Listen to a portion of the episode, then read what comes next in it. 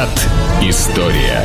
Программа выходит при поддержке универсального оператора связи компании Весткол. Весткол – надежный поставщик связи для бизнеса и дома. Добрый день. Вы слушаете радио Imagine. В эфире программы «Виват История». В студии ее постоянный ведущий, историк Сергей Виватенко. Добрый день, Сергей. Здравствуйте, Саша. Здравствуйте, дорогие друзья. В студии за пультом Александра Ромашова. И сегодня у нас интереснейшая тема – Северная война, 20-летняя война. Ну, на самом деле, 21 год. Ну, да. Я да. согласен с этим. Великая война, как ее называют, Великая Северная. Да. Ну, для кого она великая, наверное, те, кто победили. А кто проиграли, она просто. Ну, Я напомню сначала еще, прежде чем ты начнешь, Мгм. совсем уже начнешь, когда вводить в тему наших слушателей, что у нас, как всегда, в конце программы историческая викторина, приз для которой предоставлен нашим кафе-баром Инрок на Жуковского 57. Здесь прямо вот за стеной стеклянной студии радио Imagine находится. Это сертификат на 1000 рублей на посещение нашего замечательного Инрока. Э, и ваши ответы потом можно будет оставить на нашем сайте, э, когда Сергей задаст вопрос в конце программы. Ну а сейчас приступим к Северной войне. Итак, дорогие друзья, ну, банально, что такое Северная война, все знают. Э, Но сегодня мы попытаемся поговорить о тех вопросах, которые как бы не сильно на поверхности и не сильно обсуждаются. Ну, как получится, в общем. Итак, Северная война – это борьба трех союзных стран, в первую очередь России, Речи Посполитой и Дании, а, против Швеции. Да, так как она все-таки Швеция находится на севере Европы, боевые действия происходили на севере Европы, поэтому получила такое название. Ну, так или иначе, она действительно существовала с 1700 по 1721 год. Ну, откуда? Почему это началась эта война? Ну, я думаю, тоже главная, главная причина это понятно. Итоги смутного времени. Как помните, Саша, мы рассказывали про это ужасное время. 1618 год. Россия заключила со Швецией Столбовский мир, по которому мы теряли так называемые Ижорские а, и Леневские земли. Выход в Балтийское море. А, давайте сразу скажем, ну вот, э, честно, до этого у нас столько времени Нева была русской, и сейчас остается. А много ли мы потеряли? Нет, немного. Потому что торговли, ну, мы мало торговали. И какая разница, в общем-то, э, шведы, м, ш- э, скажем так, э, кто заплатит налоги для того, чтобы товары по- попали в, нашу страну? Но действительно, это главное, наверное, что мы потеряли. И второе, как потом оказалось, мы ушли из Европы. Хотя, в принципе, в принципе, мы туда тогда еще не входили. Первые попытки стать европейской державой у нас появились при Иване Грозном. Ливонская война и прочее. А, так или иначе, весь 18 век, э, весь 17 век первые Романовы занимались только одним а поменять решение смутного времени. А, со Швецией мы воевали и до Петра Первого. В 1658 году нас постигла неудача. Мы неудачно повоевали и ничего не получили.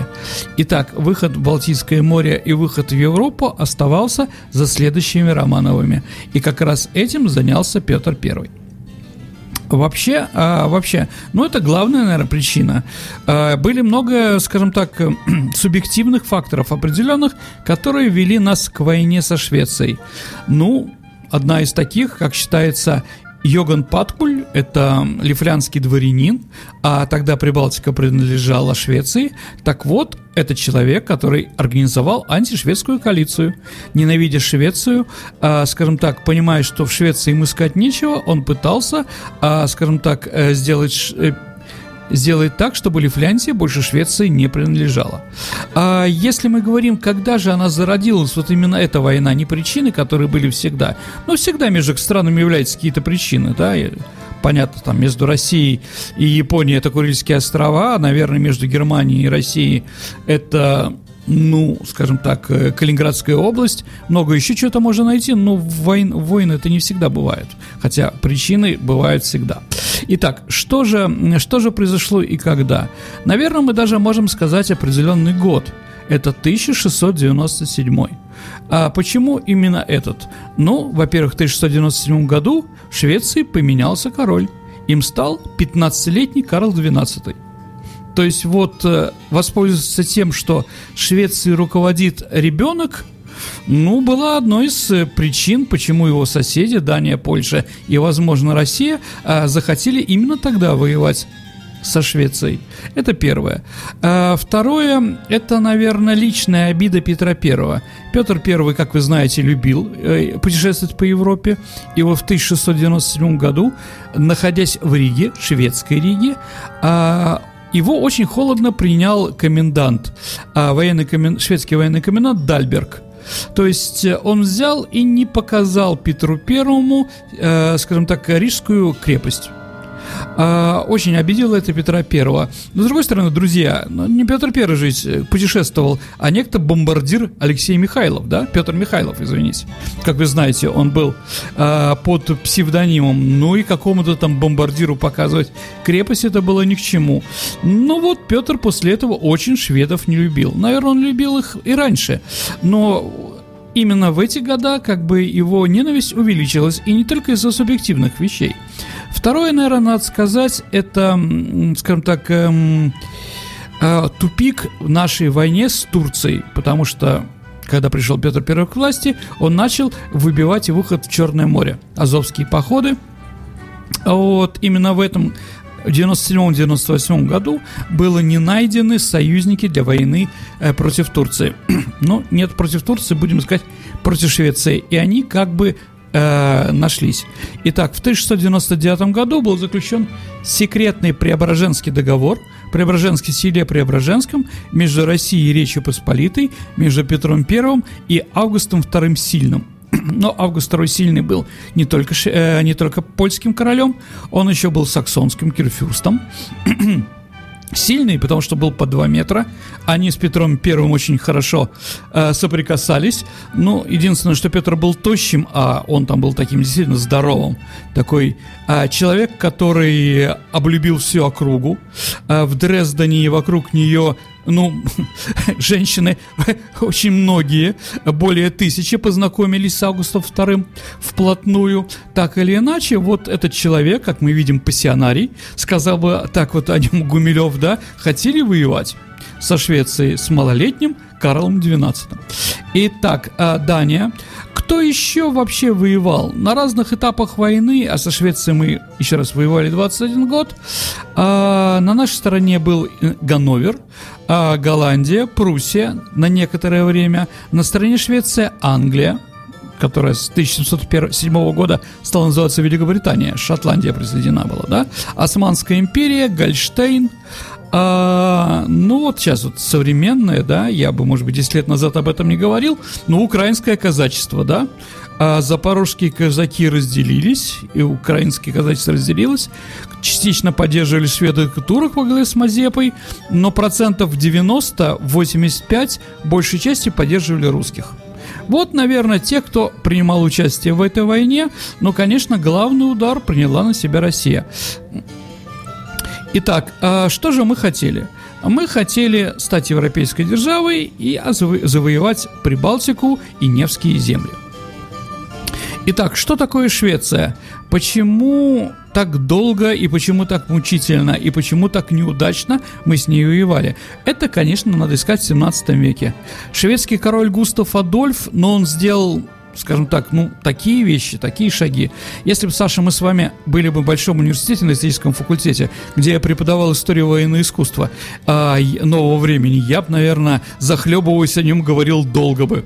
Вот, ну, что же сделал Густав Адольф? Он сделал, дорогие друзья, современную армию. А, ну, скажем так, она стала более, благодаря Густаву Адольфу, что появилось? Появилась форма, появились э, звания, появились деления на там рот, батальон, полк и многое другое. Появился такой вид э, вооружения, как артиллерия. Легкая артиллерия стала моби... очень артиллерия стала мобильной при Густаво Адольфе. Дальше появились медицинская, э, военная медицина, да, военные госпитали, военные медики.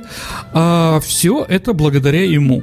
А дальше, если мы смотрим, ну, в Европе кто воевал? Дворяне в основном, которые приезжали и воевали, или насильно, а, или насильно взятые крестьяне и наемники. Помните фанфан тюльпан, Саша? да, как там пытались во Франции это делать. Вот, да, все правильно, но только не Швеции. Швеции, э, скажем так, нанимались шведы, а непонятно кто, там, да, если мы с вами, я думаю, мы сделаем с вами передачу о войне за независимость США. Так вот, главная боевая единица у англичан э, в североамериканских колониях, да, это были гессенцы, это немцы. То есть кого наняли. Но они хотели и казаков нанять, но Екатерина II не дала. А, так или иначе. И вот эти вот наемники, которые, а, которым мало платили, которые плохо кормили, и которые гораздо охотнее грабили своих сограждан, чем сражались с врагом. В Швеции все было по-другому. У них была регулярная армия, состоящая из шведов, и которая формировалась из ленов, то есть из районов, из районов Швеции. То есть они знали друг друга, они знали э, подноготную твой, свой, своего соседа по линии, да, по полку там, да, и прочее, прочее. И поэтому шведская армия в 17 веке была самая лучшая в мире. Э, очень много побед, ну, в Европе. Густав Адольф закончил тем, что его убили в Европе, так или иначе. А, о величии о величии шведского оружия и 17 веке Густаве Адольфе. Но будете в Стокгольме, это сейчас возможно, сходите в музей Ваза, так называемый. Это корабль, который вот э, флагман шведского флота, который утонул при а, открытии, да, его только в 1962 году, по-моему, подняли и сделали из него музей, чтобы показать, какая была Великая Швеция. Россия не могла себе такое позволить еще. Да, действительно, мы еще жили не то что в средних веках, да, а, но в принципе, в принципе, конечно, мы один на один со Швецией воевать не могли. Да, дорогие друзья, у нас еще есть такой штамп, что все у нас сделал Петр Первый. Петр Первый проводил реформы? Нет, дорогие друзья.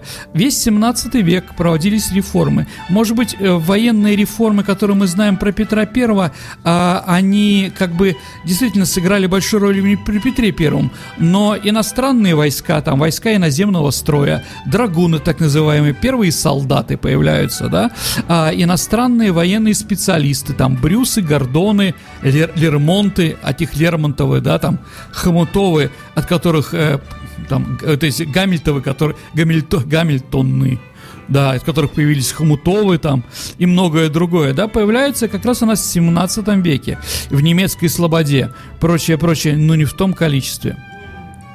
Итак, а, война началась сразу после того, как мы заключили мирный договор с Турцией. С Османской империей наш дипломат украинцев, а, прибыв на военном корабле, что, конечно, было шоком а, для всего Стамбула, что, оказывается, на Черном море, кроме турецких военных кораблей, есть еще кто-то. Вот, был заключен договор, и мы начали войну. Ну, еще раз, э, банальность, но, думаю, все прекрасно понимают, что в первом же сражении при Нарве мы были разгромлены. Почему? Хотя по количеству убитых было практически одинаково, да? Но еще раз, плохая подготовленность к войне. Русская армия находилась только в стадии реорганизации. А и с турками воевать это одно, а со шведами, как я уже сказал, совершенно другое. А войска не умели воевать по правилам линейной тактики, вести разведку, были слабо, вооружены, артиллерия была многокалиберной. А вот, то есть 25 различных калибров, что, в принципе, в Европе давно уже от этого отошло. Затрудняло все что угодно, но для артиллерии боеприпасы, конечно, были трудно найти. Вот. Ну и самое главное для меня, наверное, дорогие друзья, а, что она не имела своего национального командного состава. На всех командных должностях находились иностранные офицеры. Еще раз, это, конечно, влияние Лефорта, а, влияние, э, влияние немецкой слободе, влияние немецких, э, скажем так, европейских консультантов и друзей Петра Первого. А, Декруа, фельдмаршал, да, который герцог, который, голландец, который возглавил нашу армию э, в районе Нарвы, вообще, конечно, это смешно. Он приехал под Нарву к Петру Первому с дипломатической миссией, его послали саксонцы. Но Петр его уговорил. Он не хотел, да, слушай, возглавь армию, да, он не хотел вообще воевать. Со Швецией, говорит, я неудачный. Действительно, ну, Декруа ничем не прославился, но был храбрым служакой, там Белг... э, под Белградом построил Виденский, э, Виденский укрепленный район, э, то есть Вороздинский, э, укрепленный район, э, потерял Белград с турками и прочее, прочее. Ну, в общем, Петр его заставил стать нашим командующим, что, конечно, было равно катастрофе, не понимая не национальный состав, а как бы что такое русские солдаты, как с ними выезжать, какие плюсы есть у русского солдата. А, он в начале еще сражения сломал шпагу и крикнул, пусть сам черт воюет с этой сволочью. А, вот. Но эта сволочь, если мы говорим про наших солдат, начала битву не тем, что э, начали пошли в атаку на шведов, а начали вырезать э, иностранных офицеров. Так или иначе, там друг друга стоили стрельцы и руководство и прочее, прочее. Кстати, что интересно, Декруа попал в плен и похоронен он в Ревеле. А притом он не похоронен, а э, из-за своих долгов, которых у него было много, его не, по, не положили в землю. А он как бы, скажем так, был выше пола похоронен неистой, по-моему, так называется эта церковь, да? А, то есть собор, извините, лютеранский. А, и только в 1870 году русский э, градоначальник, э, губернатор Ревеля, да, Таллина тогда, князь Шаховской, его все-таки захоронил. А тысячи, до 1870 год он просто валялся, да, где-то в углу под стеклянной такой, э, под стеклянной такой ракой, э, даже он, э, скажем так, мощи у него появились. Там Вяземский о нем разные дивные стихи писал, там, да, жалостливый, что этот вот несчастный человек 200 лет лежит так или иначе. Но чего жалеть? А, действительно, только два воинских подразделения под Нарвой, преображенцы и семеновцы, а, не побежали, как все остальные, не бросили пушки, а очень сильно профессионально воевали и отошли э, медленно и прочее. За это Петр I дал преображенцам Семеновском такое право носить красные чулки.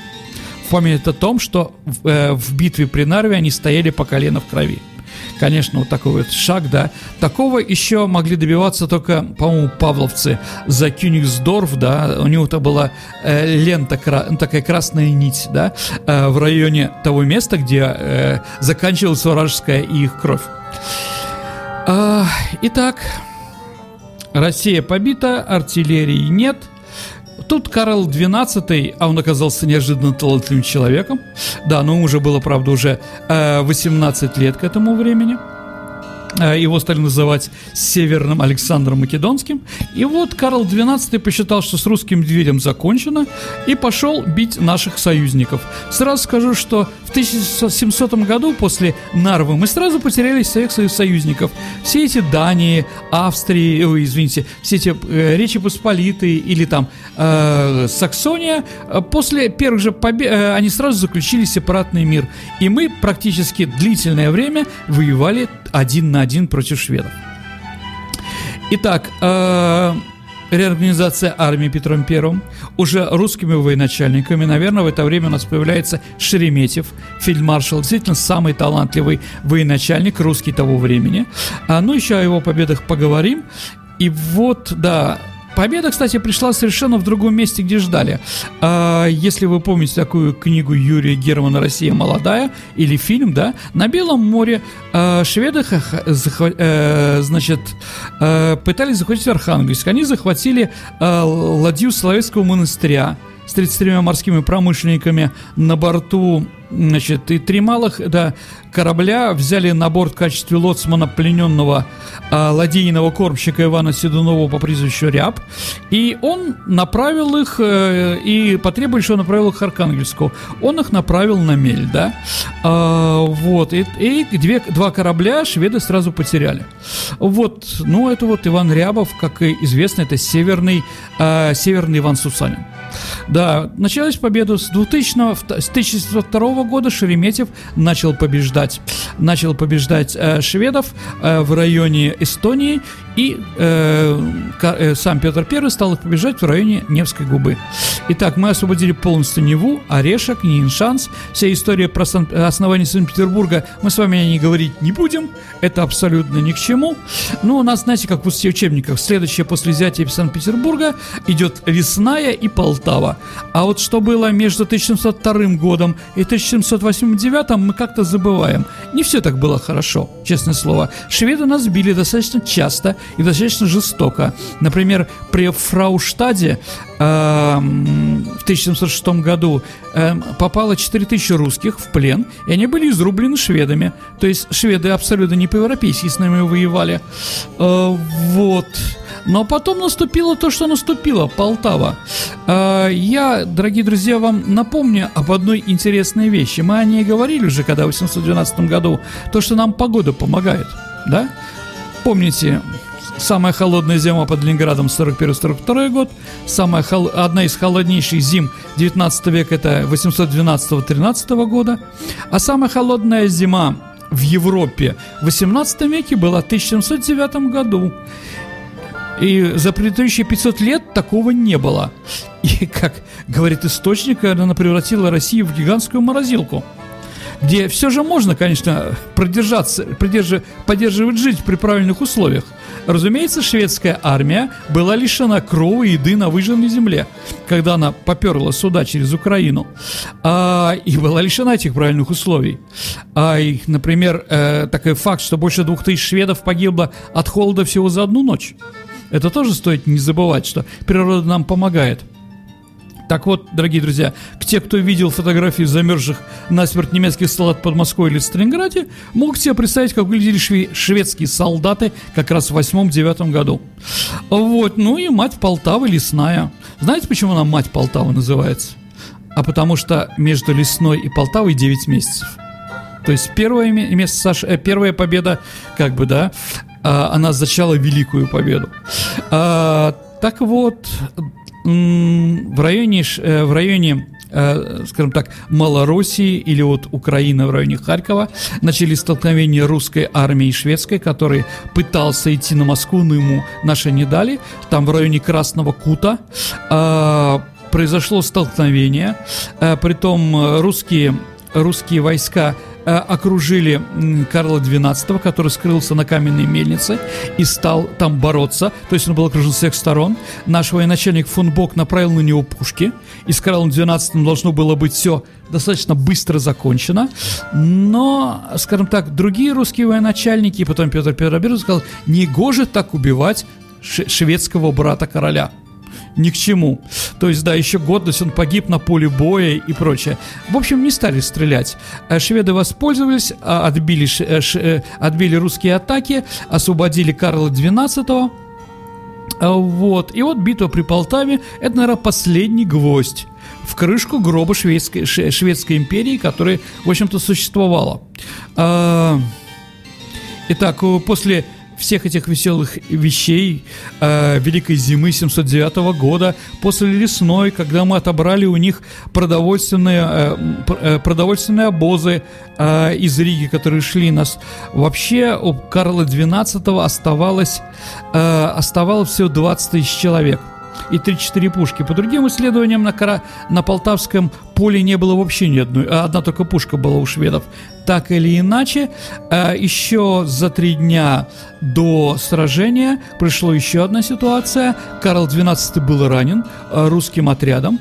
А, ранен был в пятку, три дня лежал в беспамятстве. При этом, да, это сыграло под Полтавой роковую роль, потому что военачальник не был во главе своих войск.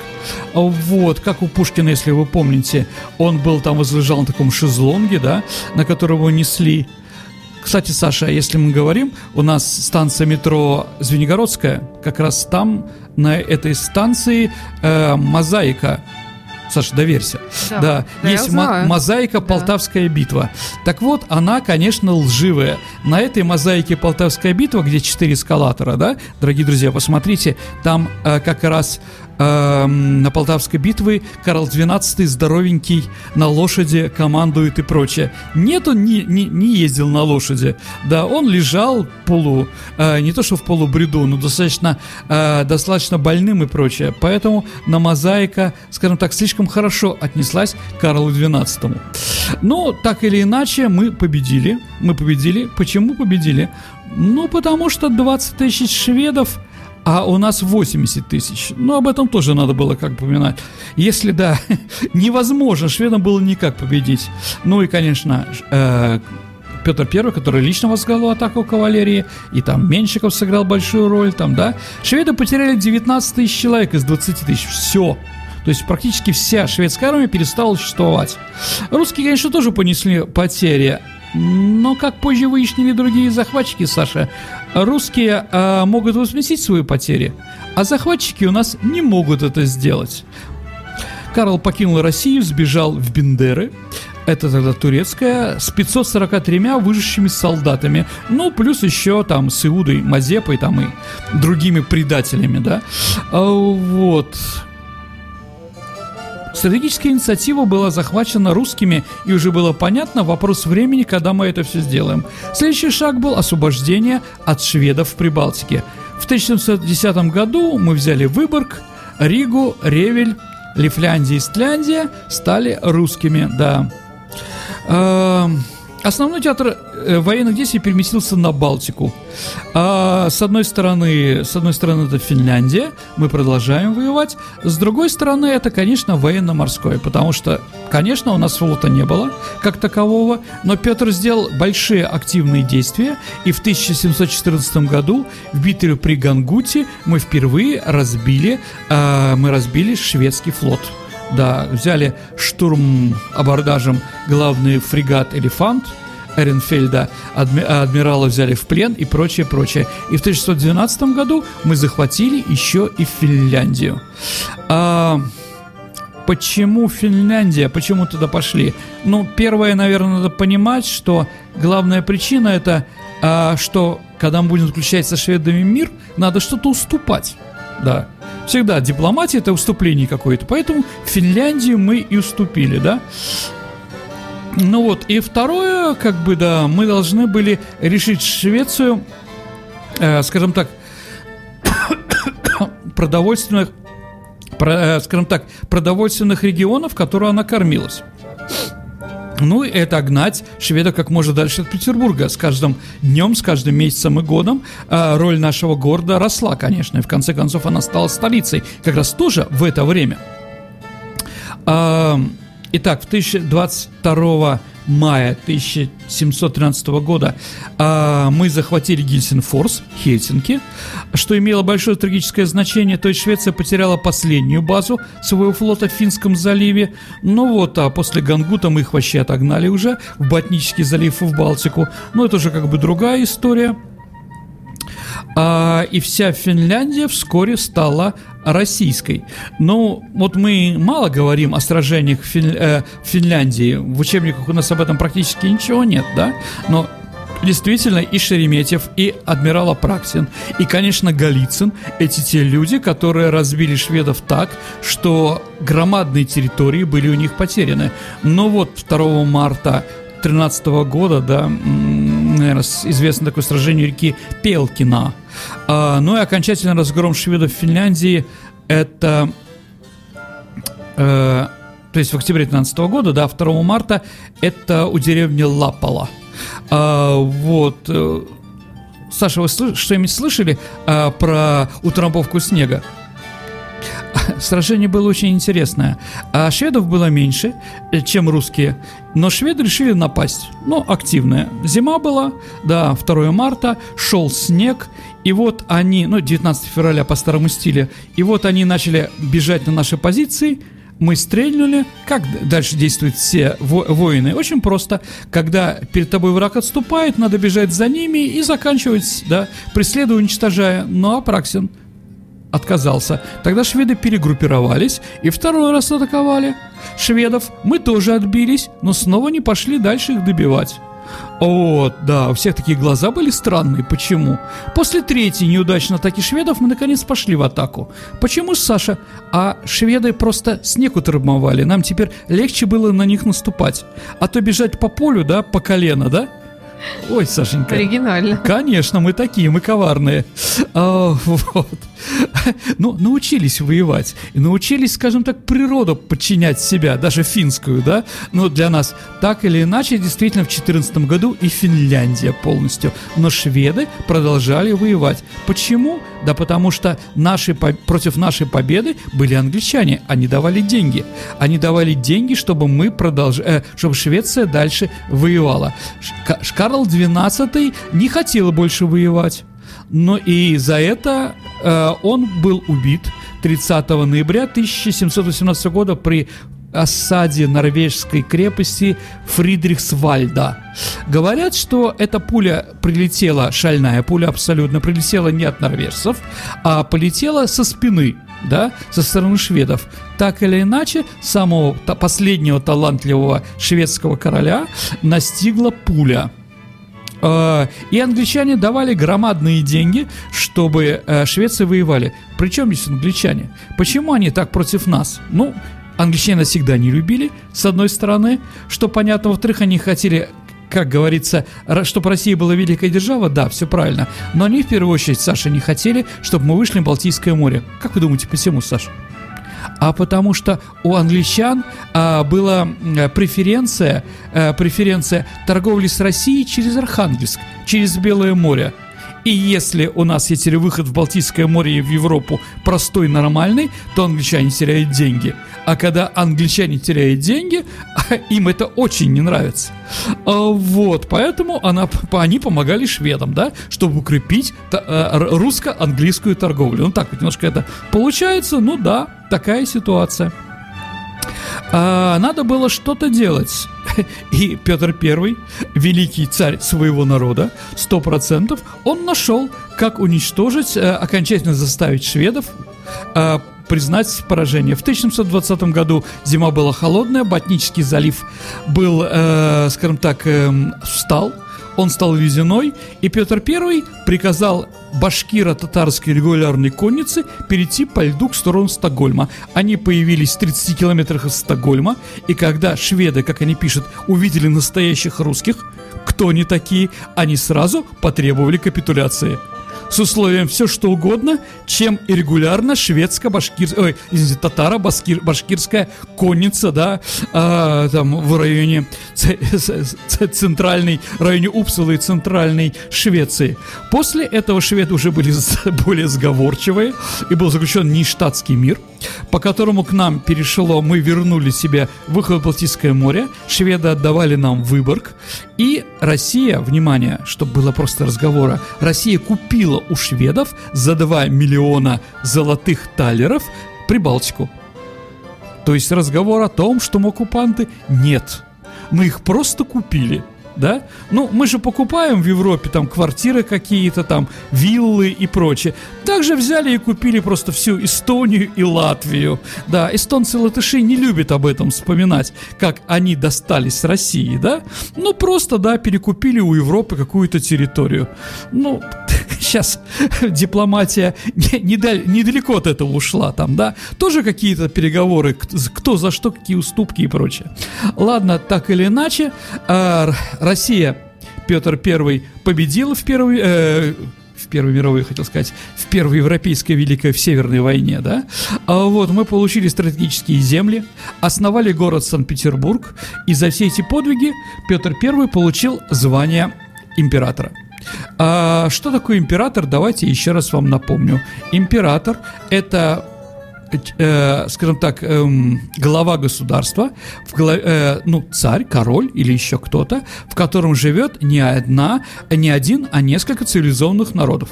Саш, какие два цивилизованных народа у нас появились после нештатского мира? Ну, первый русские, а второй?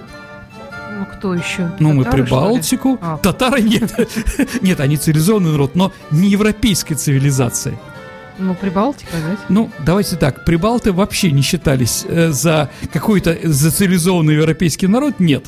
Поэтому э, латыши, эстонцы ничем не отличались от наших вепсов, э, ну, для Европы. Немцы появились. У нас А-а-а. появились немецкое рыцарство, да, Ливонский орден так называемый. Крузенштерны, Беллинсгаузены, Барклайды, Толли, Врангеля и многие другие славные немецкие Бенкендорфы, да, немецкие фамилии, которые с этого служили. Так у нас появились немцы, а немцы для Европы цивилизованный народ. Конечно. Вот с этого момента мы можем называться империей. Да. А в Англии тоже было сложно. А они стали империей в 60-е годы 19 века. Только после... Да. А кого могут англичане называть цивилизованным народом? Ну, шотландцы они считали за своих, ирландцев за людей не считали. США как бы отошло. Африка, ну, это как бы смешно. Только после того, как... Эм, после того, как э, была окончательно присоединена Индия, и, э, да, и тогда Дизраэле, э, Дизраэле вручил королеве Виктории императрицей. Индия как бы тоже является цивилизованным народом, не европейским, конечно, но, честное слово, надо было что-то придумать, да, с этого. Итальянцы стали империей после того, как присоединили Ливию и Эфиопию, ну, как бы, да, и Сомали, вот тоже интересная цивилизация для Европы. Но, видимо, вот поэтому сомалийцы это очень хотят возродить эту империю, да, бегут почему-то все в Италию. Ну да ладно, без комментариев об этом. Вот, так или иначе, победа, амнистия, да, э, все были амнистированы, все предатели. Петр, проси, Петр I просил всех, кроме, кроме украинских казаков и Мазепы, да, вот это как бы то, что считалось правительство большое. Тоже была интересная такая ситуация. А, приш, приходит Петр к своей жене Екатерине и говорит, знаешь, родная, мы заключили нештатский мир. Говорит, поздравляю, Петруша. А, вот, говорит, а по ней мы вынуждены всех подданных Швеции до начала, которые сейчас в плену в России, вернуть Швеции. Говорит, очень хорошо. Что ж? Отпускай пленных. Понимаешь, родная, мне надо тебя депортировать. Потому что ты у нас является гражданной шведкой. Ты же у нас была э, подданной, да, у пастора Глюка в, э, в, скажем так, э, в Латвии, да, ты же была у нее прачкой, да, вот поэтому собирайся и уезжай в Швецию. ну, они так пошутили, да. Нет, конечно, он ее не достал, но разговор такой достаточно интересный был. Итак, Россия, великая европейская держава, теперь э, со, вся Европа с нами считается.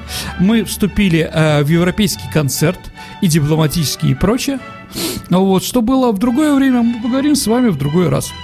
Ну вот, наверное, все, что надо было знать э, про, про это сражение. Единственное скажу, что Петр I сказал, что о Северной войне, что она была троевременной, кровавой и весьма опасной для нашей школы. Но, видит Бог, сказал он, слава Богу, все закончилось для нас хорошо.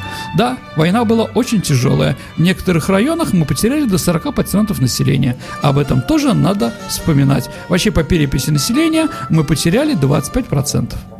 Война была у нас жесткой.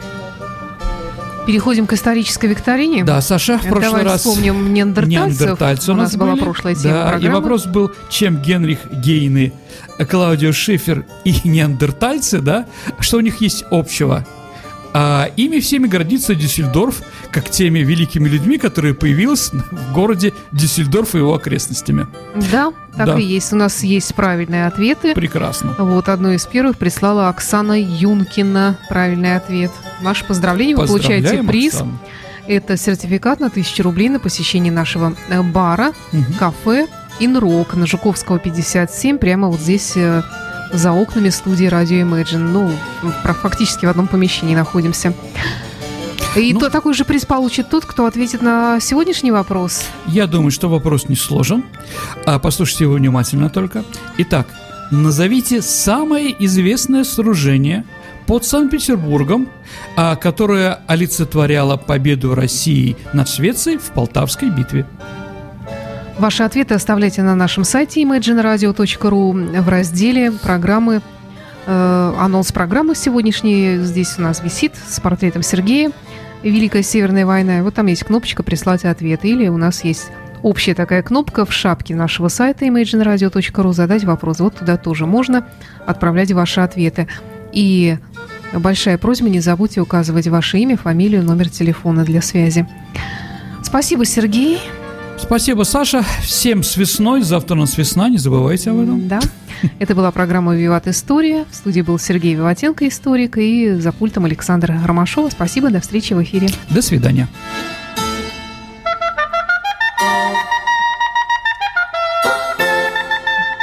Партнер программы «Универсальный оператор связи Весткол».